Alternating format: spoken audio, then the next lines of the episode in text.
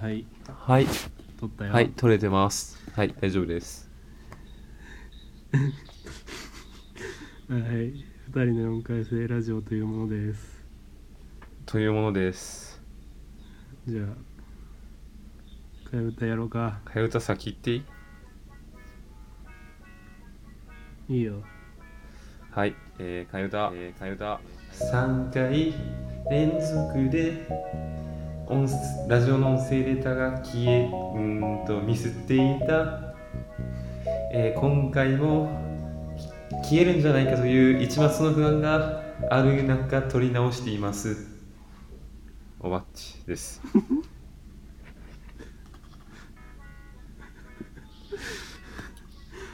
はい。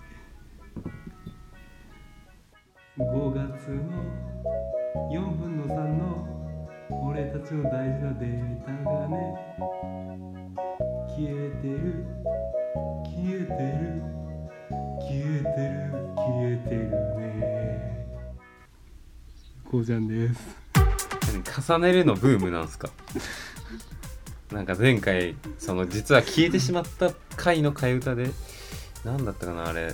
あの魂が揺さぶられてる揺さぶられてる揺さぶられてるみたいな。替え歌だったんだけどちょっとかぶせるのがブームなのかもしれない。この方。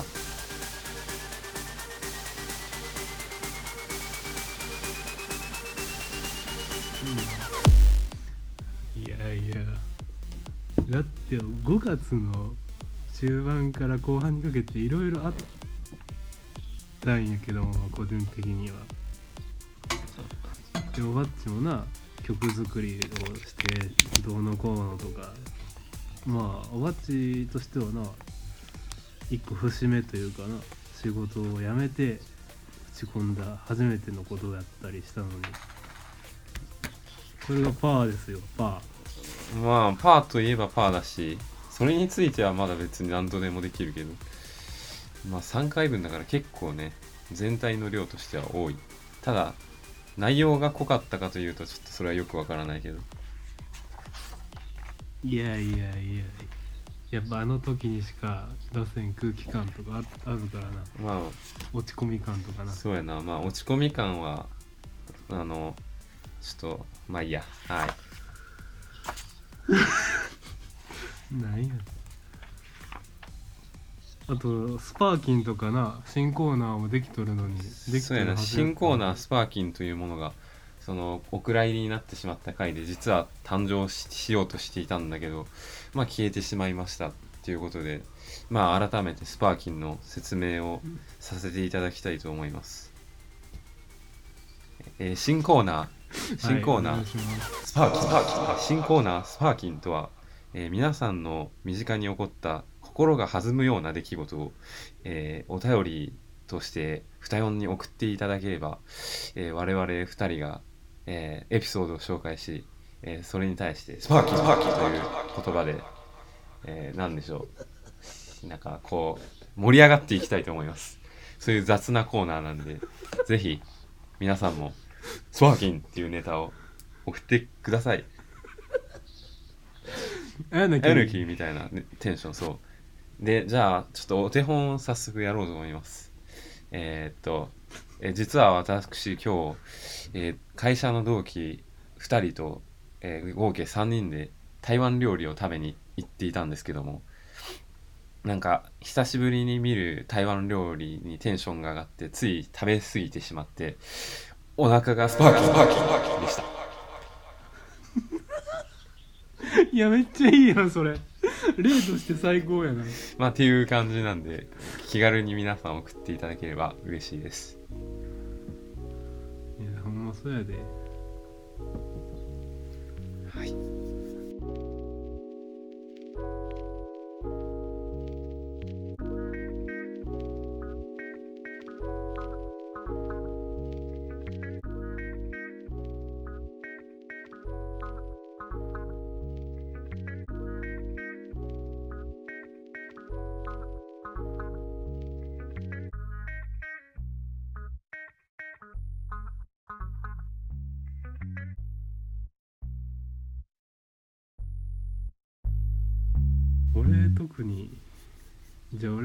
とくわ、うん。えーさっき、えー毎週見ている「コントが始まる」というドラマを見て第7話8話かな？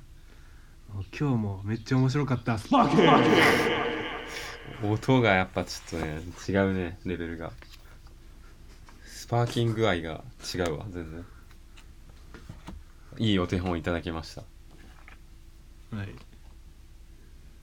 えー、まあそうやな取り立てるべきことといえばスパーキンとまあこうちゃんがちょっと落ち込んでましたっていうこととなんかでも継続中やなあまだ落ち込んでるんだ。もう終わったかと思う。やっぱ弱いやつは続いとるよ。あそう。まあなんか人間関係の、まあざっくり言って人間関係もっと言うと恋愛関係のちょっとした悩みがあってまあちょっと落ち込んでいたこうちゃんでだけどまあ俺はそんなこうちゃんを見ながらまあこれは人生のあくまで小さな小さな一つのフレーズフェーズだというふうに捉えていて非常に面白いなって 傍観してたんだけど。まあまあまあ。まあまあいけるっしょ。うん、なななんとでもなる人という感じで。でねなんかあの北ちゃんとこうちゃんと俺の3人が最近よくまあ LINE で絡むんだけども。まあ北ちゃんも北ちゃんでちょっとの最近悩みというかちょっと問題があって、まあ、最近解決に至ってるんだけど。でねなんかこうちゃんも悩んでいて北ちゃんもちょっと困っていて。でなんか俺だけ全然今困ってなくねってなって。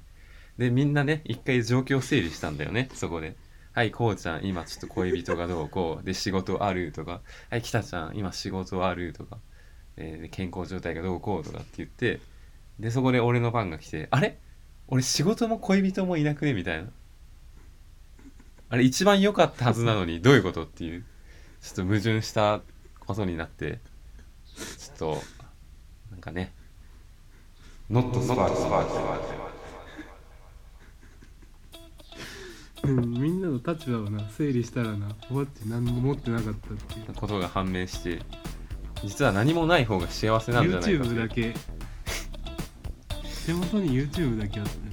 あのすごい心もとない YouTube だけが手元にある寂しいでございます。そうなの寂しいとか感じて寂し寂いしいっていうかなんか心もとないね。心もとない。そうなの。まあまあいいいいんすよ別に。うん。あの仕事はいくらでもあるからいい大丈夫。そうん。さあそんな感じであのまあ曲作りましたっていう紹介もねもううん全部丸ごとお蔵入りになってしまったんでもう簡単に紹介をもう一回させてほしいんだけどもう簡単にね手短に。ブリブリッともう90秒以内に収めたいと思います。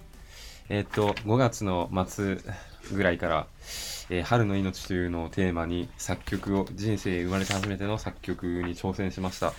でえーっと いろいろまあ作曲にあたって、まあ、困りながらも調べながらも心がけたこと挑戦したことっていうのが、えー7つありました。え1つ目全く同じことを繰り返すっていうのはなるべく避けて作曲しました。え2つ目、転調に挑戦しました。えー最初 A ナチュラルマイナー、それから中間で C メジャーペンタトニック、それから最後に C ナチュラルマイナーに戻るっていう風にしました。で3番目、ポリリズムを、えーちょっと調取り入れてみました。あの有名な Perfume の曲のポリリズムのなんか中間あたりであの同時に複数の異なるリズムが流れるパートがあるんですけどちょっとそれを真似てあのこの曲、まあ、いぶきっていうんですけどその曲の、えー中間のパートにも、えードラムがえーっとなんかなんかツッツッツッツッツッってそうそうそうこのポリリズム。って言いながらであのギターはなんかあのジャッジャッジャッジャッジャっていうなんか16分の3拍子みたいな。でコートとベースはえーと7拍みたいな。チャンチャンチャンチャンチャンチャンみたいな感じを繰り返すっていうのをやってました。はい。で4番目がえーっとなんかダブルトラッキングっていうえっとギターを、えあえてコピーじゃなくて2回同じものを繰り返し取ってそれを左右パンを分けてえっと何て言うのかな。収録することでなんか音に広がりを出しました的な。であとちょっとコーラスも作ってみました、え5番目が、えーギターのソロも、えーちょっと作ってみたかったっていうのでやりました。えー6番目、えー、とボイシングを考えてみました。初めてコード進行とかを考えてなんかまあなんか音がこもったりとかっていうのを避けたりとかっていう意味でやってみました。最後に7番目にちょっとジェント的な構成を取り入れるっていうのを挑戦しました。なんか、えっと、ギターのリフのフレーズが、えー途中あるんですけど何回か。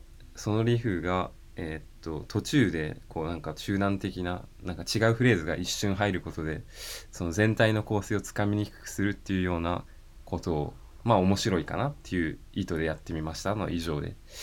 まあこれからも作曲続けていきたいですっていう感じです。あのそれではどうぞっていうの 忘れてた。最初に言うって前回も言ってたのに。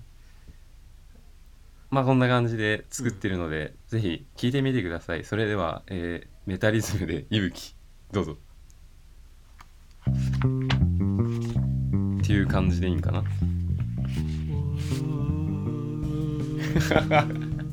ドクドクドクドクドクドクドク再現やめろなんかそんな感じやんなそうそうそう最初ふわーって始まるよなふわーっていうな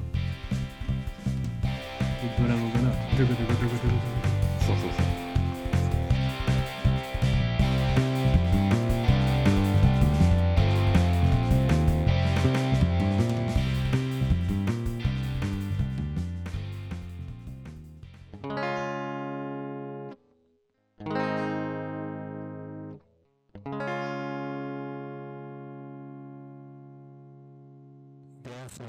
Five, four, three, two, one. 今日のおまけ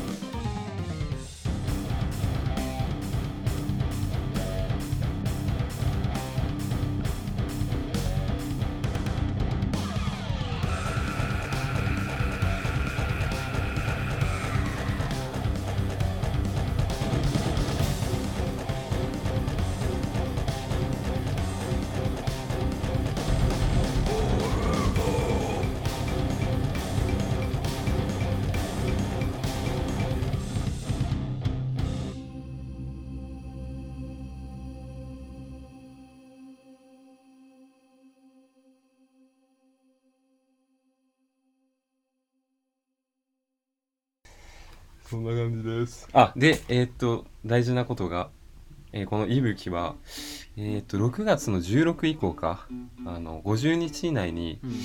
えー、Apple Music とか Amazon Music とか YouTube Music などのストアに配信される予定なので、えー気になった方はぜひチェックしてみてください、えー6月16以降ですね。またその配信されたらまた別途どっかでアナウンスしたいと思っています。はいでこれでそうや。な俺がその失ってしまった回のそう。あの保証的な部分は俺はちょっと今他に思いつかないかな。新コーナー「落ち込みのこうちゃん」作曲について。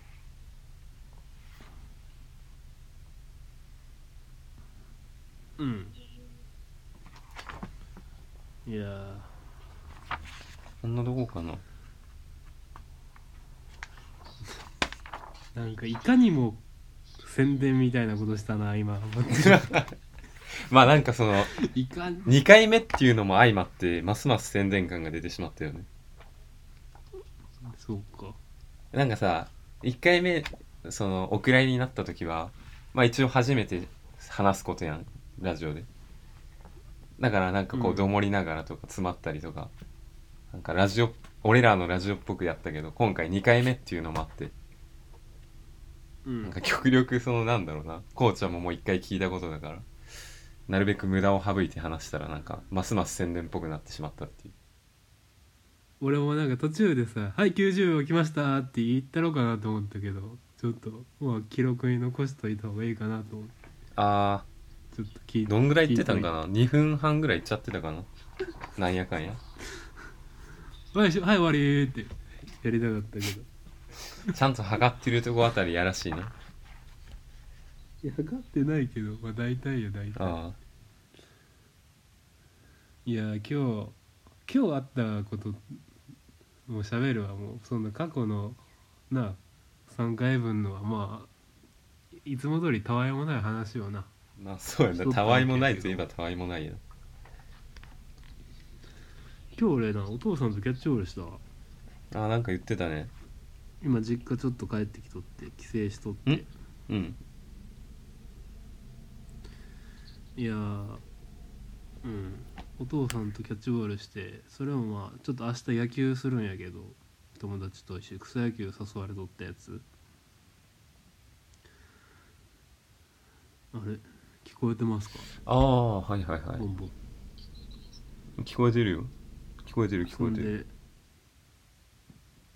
でなんかキャッチボールってなんか改めていいもんやなと思ったで。楽しかった？やっぱりななんとなくコミュ普通に口口と口のコミュニケーションもなるし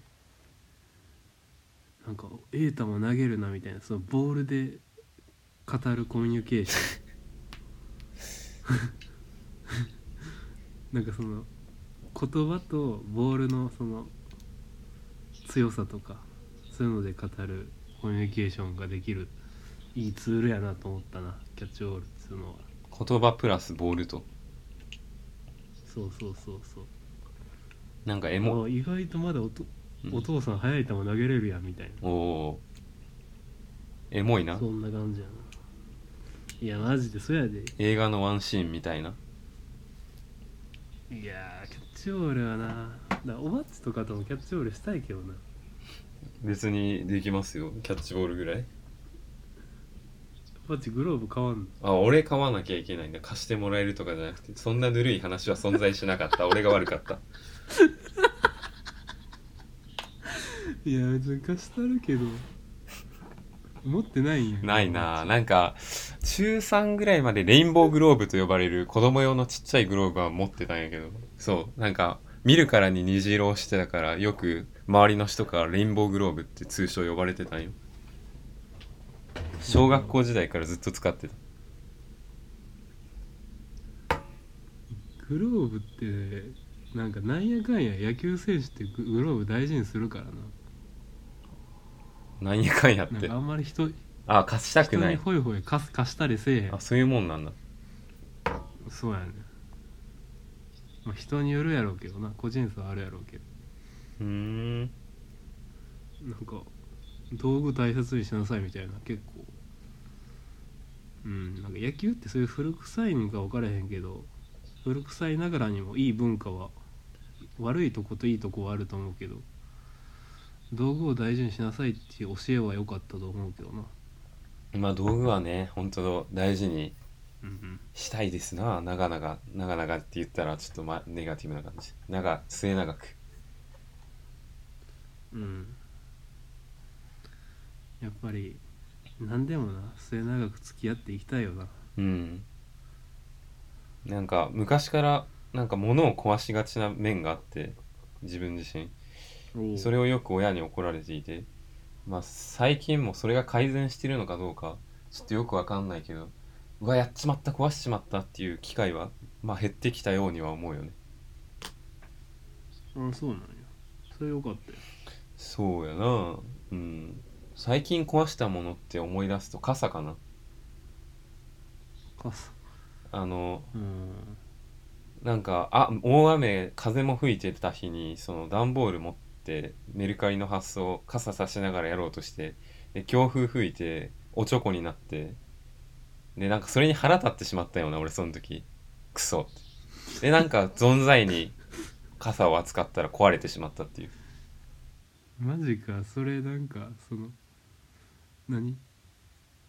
意識的に無意識的に起こったやつじゃなくて意識的に傘を痛めつけたんやな。うーんに近しい感じやな。クソってあのおちょこになったやつをちょっと乱暴に戻す感じ。おばあちってまだそういうそんな感じの短気な感じあるんや。いやだな言ってもある意味極限って言ったら言い過ぎだけどあの時はあの時でなんかどうにもこうにもならんような状態だったから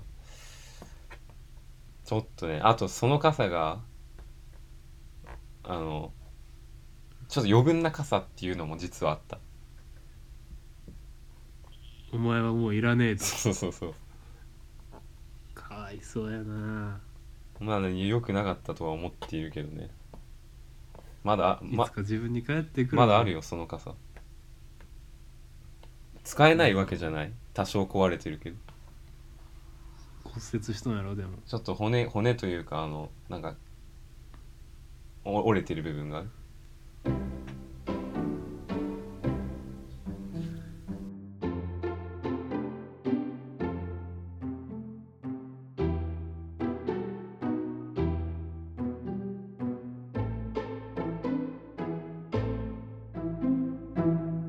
なんか俺そういうのは減ってきたな。物に当たるみたいな。まああれを当たるというのかどうかちょっと際どいとこはあるけどな。風が吹いていて戻しても戻してもチョコになると。ここのこそうそうそう。このこのこのってこうなんだろう傘を前後に揺さぶる感じをね壊すことか。壊すトーク？別に壊すトークはしなくていいんだけど。まあ物を大事にしようっていう話だもんなせやな。あでもその物大事にするっていう話で言うと俺そのファストファッションってあるやん。ユニクロとかさ、G- GU とかさなんか俺あんま知らんからさそその2つぐらいしか出てこうへんねんけど。でファストファッションって通常さワンシーズンみたいなイメージあるやん。イメージというか何？すぐボロボロワンシーズン来たらもうそれでぽいってこと？うんボロボロなっちゃうみたいな。やっぱ安いから。うんちょっとそのイメージはなかったな。うんあそう。俺は1年2年ぐらいは着るっていうイメージはあったな。うんでも俺も世間ではそうらしいね。でも俺はその安いけど長く使っちゃうねんけど。ワンシーズンでその買い替えるっていうのが世間の常識ないやなんかな今 SDGs とか知っとる、うん。でなんかファストファッションが問題になっとってさ。うん。なんかそのやっぱりその大量生産大量消費でまあそのユニクロとかの工場とかって、まあ、外国のさ安い人件費を使ってさ環境の悪いとこで働かせとったりとかする場所もまああるっぽいね。うん。とかそういう流れが良くないみたいな。やっぱりいいものを長く使おうみたいうん。なそういうこともあって問題になっとったからうんまあ1年とは言わずもサイクルが短いよねっていうことが多分言いたいと思うんや。うん。うんで服ってどうしたらええんかなって俺は若干思っとるな。これからどういう服を買えばええんかなって。で相変わらずユニクロを着てくんじゃない？ユニクロ買ってそれをできるだけ長く着るっていう。うんまあなせやなこの前も俺ユニクロで短パン買ったわ。ほら。スパーキー。スパーキー。スパーキー。スパーキー。スパーキースパーキー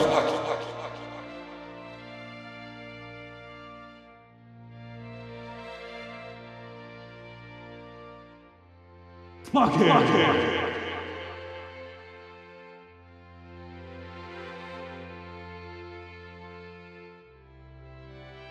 ノットスパーキースパーキー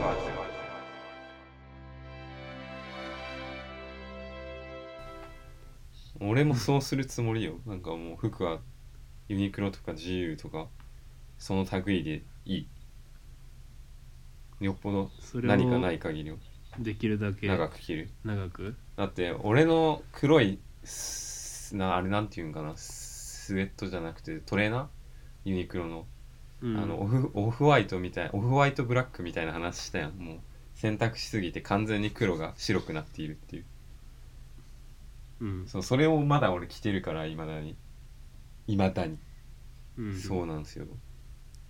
最近あの GU のパンツ2年前ぐらいに買ったやつにケツに大穴が開いてもうさすがにそれは捨てたんだけど。うん。それぐらい長く着てるもん。なんかまあ俺も今までやったらユニクロ一択やったけど。うんこれからなんか収入が入ってきたら俺も着る服とか変わったりするんかなみたいな。それはあれだよな。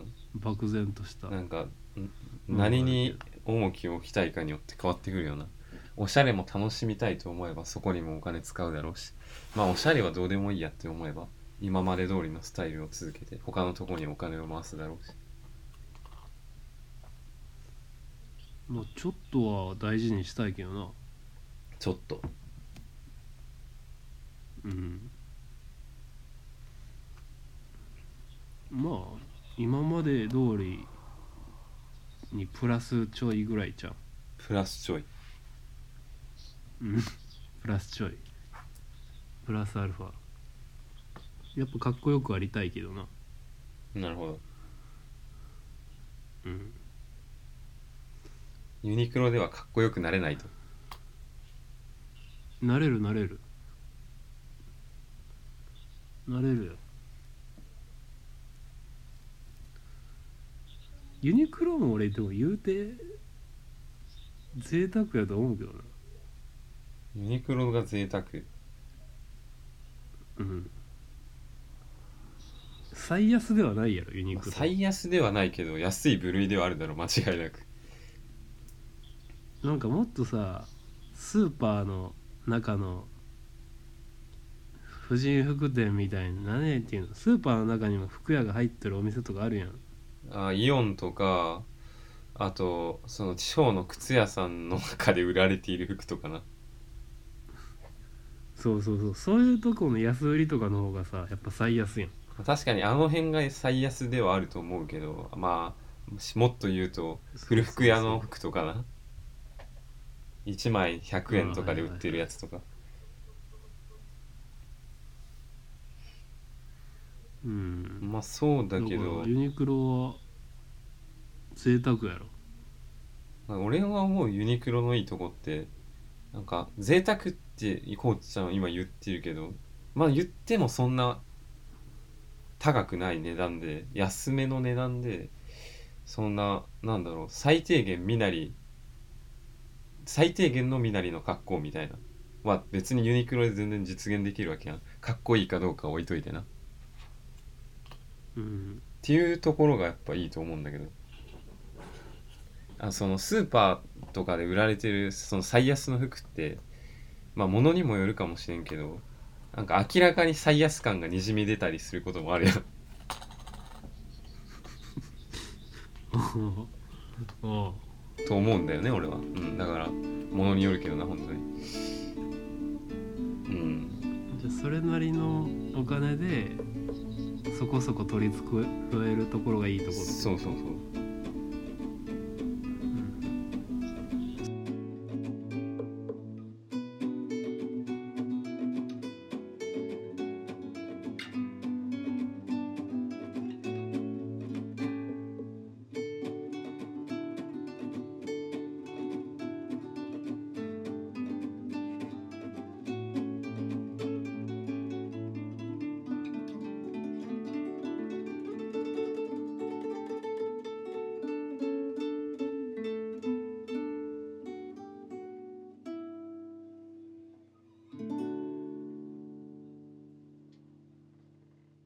こはいいとこやな。まあ、それなりって言ってもやっぱ上の服と比べるとだいぶ安いとは思うけどな。そうなのか。だって高いやつなんてさほんまに高いやマジで。このシャツ1着2万円とか。あそんな上の上を見ればな。デザインデザイナーがなんかデザインしたなんか衣装を凝らした服とか。俺はあんま見たことないな。俺もないけどあんまり。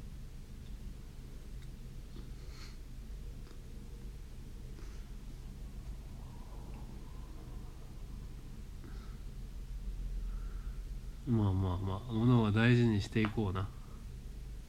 うん。あそれでいうとスマホ何年間使うとかもそれに入ってくるわ俺の悩み事というか関心事やけど。ああ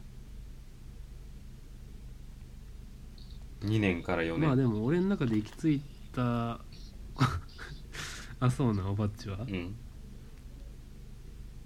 俺は CPU がダメになったら買い替えようと思う。ああ。じゃあダメにならん限りはずっと超。つ使うってことか。だって今の携帯もバッテリー変えて変えれるとこは変えて使おうと思って。ああじゃあもしかしたらもう一生そのスマホ使うかもしれんのやいや一生 iPhone7 で俺生きていくで。CPU がダメにならん限り。とかそのなんかもう iPhone7 のサポートが切れるとかもちょっとまあ嫌やな。あうん。今7までが OS のアップデートとかまだ対象に入ってるから。うなんや。多分6とかは入ってないんや。ううん。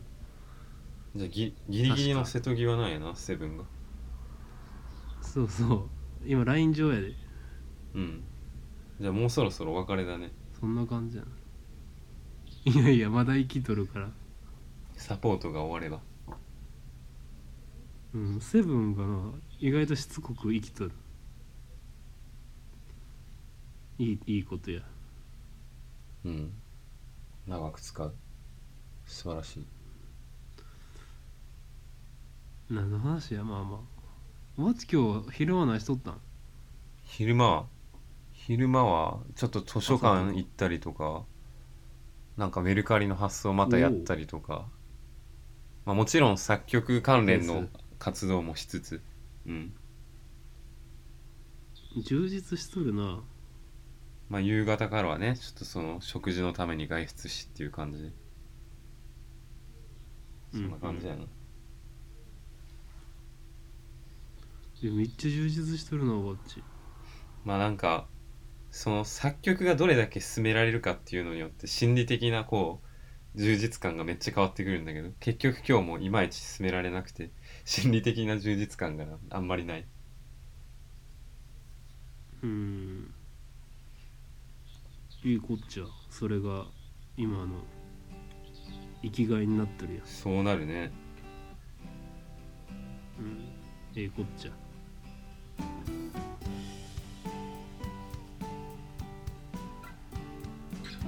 日は何するん？明日は。まあ毎日が日曜日かもしれんけど。まあ似たような感じかな多分。え飯食い行く約束もある？のないよ明日は。そっか。明日はじゃあもやしやなおばっち。もやしが中心になるな。うん。もやしもやしを軸とした食生活。もやしとうどんを軸とあの一玉20円のうどんを軸とした食生活。俺ニンニクやねんな軸が。軸がニンニクになるっていうのがすごいよな。主食とかでも何でもなく。ニンニクとニンニクとニラかな。なんかどっちもな似てるような。こう強い香りを発するっていう点で。確かにな。まあでもなんか皆さんのパワーつきそうだよな。食事の軸は何でしょうか？なんかこうちゃんの、個性出るんじゃん軸を聞くとすごいパワーが出そうな軸だなって思ったし俺の20円のうどんともやしが中心って聞いたらなんかちょっとへたりそうだなっていう。思うかもしれないし。なんか明らかにおばっちって明らかになんか安さを求めてる感じ出るようなうどんのもやしって。でもうなんかうどんに関しては一玉20円とか言っちゃってるし。まあ安さを求めてるんだなっていうのが伝わるかなと。うん。何でさもええんかすがにななこの食のない期間になんか贅沢な食事をしようとはとても思えねえよ安けりゃ何でもいいってわけじゃないな。あそうなんじゃあその中で水道水とかのも選ばれし者だけが。あのじ実はなあのちょっと今音声途切れてるけどその最近、聞こえとるで。なんかかさ増し的な意味合いでクラック。あーまあまあまあちょっとい一回待ってくれ。一回。今ちょっと時差があるわ。時差がある。クラッカーが何なんクラッカー時差がありますちょっと待ってよ。クラッカーが何追いついて。お追いついてきて。何 なん追いついたあ追いついた？オッケーオッケー。時差めっちゃあったから。あの、うん。クラッカーをかさ増し的な意味合いでちょっと最近一時食べてたんよ、うん。なんかマジでうん。150g で100円みたいな安いクラッカーがあってうん。いやあのなんかあれやんな四角いやつやんな。まあまあまあ似にたような類の。うん。ビスケット的なクラッカー的なみたいな、うん。小麦粉をその使ったやつね。うんうん。でそれを食べてたんだけどなんかどうも体調悪めになるなって思ってそれはやめたよな、ああ、うん、なんか食べ物悪いんかなと思ってやめたクラッカーじゃあ半額シールとかおばっちめっちゃ好きなんじゃん。あんま見かけんけどな近所のスーパーで半額セール。そうなんや。しかも強気な半スーパーや額なるって言ったら大体あれじゃない？その野菜とか弁当とかじゃない？ああ確かに。日持ちせえへんやつやな、加工品とかだからあれよなその野菜の半額とかももらっても正直一人暮らしだとその処理しきる前に腐ってしまうとかそういうものも結構あるから難しいとこだよな。そうか。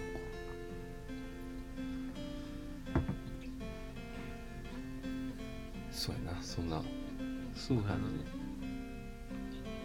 ニンニクの軸とした食生活何が展開できるかちょっと言っとくわ。じうんまあペペロンチーノはもう分かってるんだけど。おい言うなやおいおい。そっからあと豚ニラ炒め。ああこれも定番やなこうちゃんの中の。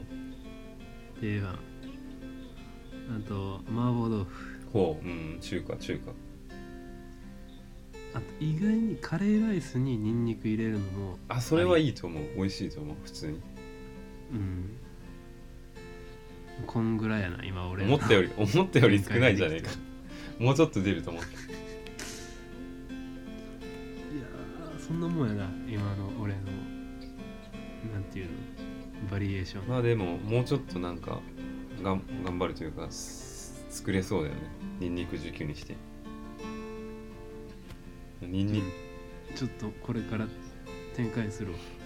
うん、ニンニクの料理うん。ペペロンが奥深いからな。奥が深い。うん。同意する。いろんなトッピングとかしたら幅広がるし。うん。茹で加減とかな。うんうん。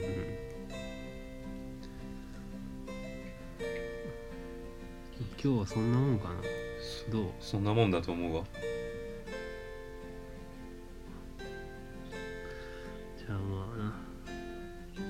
これからも元気に生きていきましょう。はい。そしてこの音声がちゃんと録音されていますように。まあまあまあ。じゃあ聞いてくれてありがとうございました。ありがとうございました。それではまたまた来週バイバイバイバイ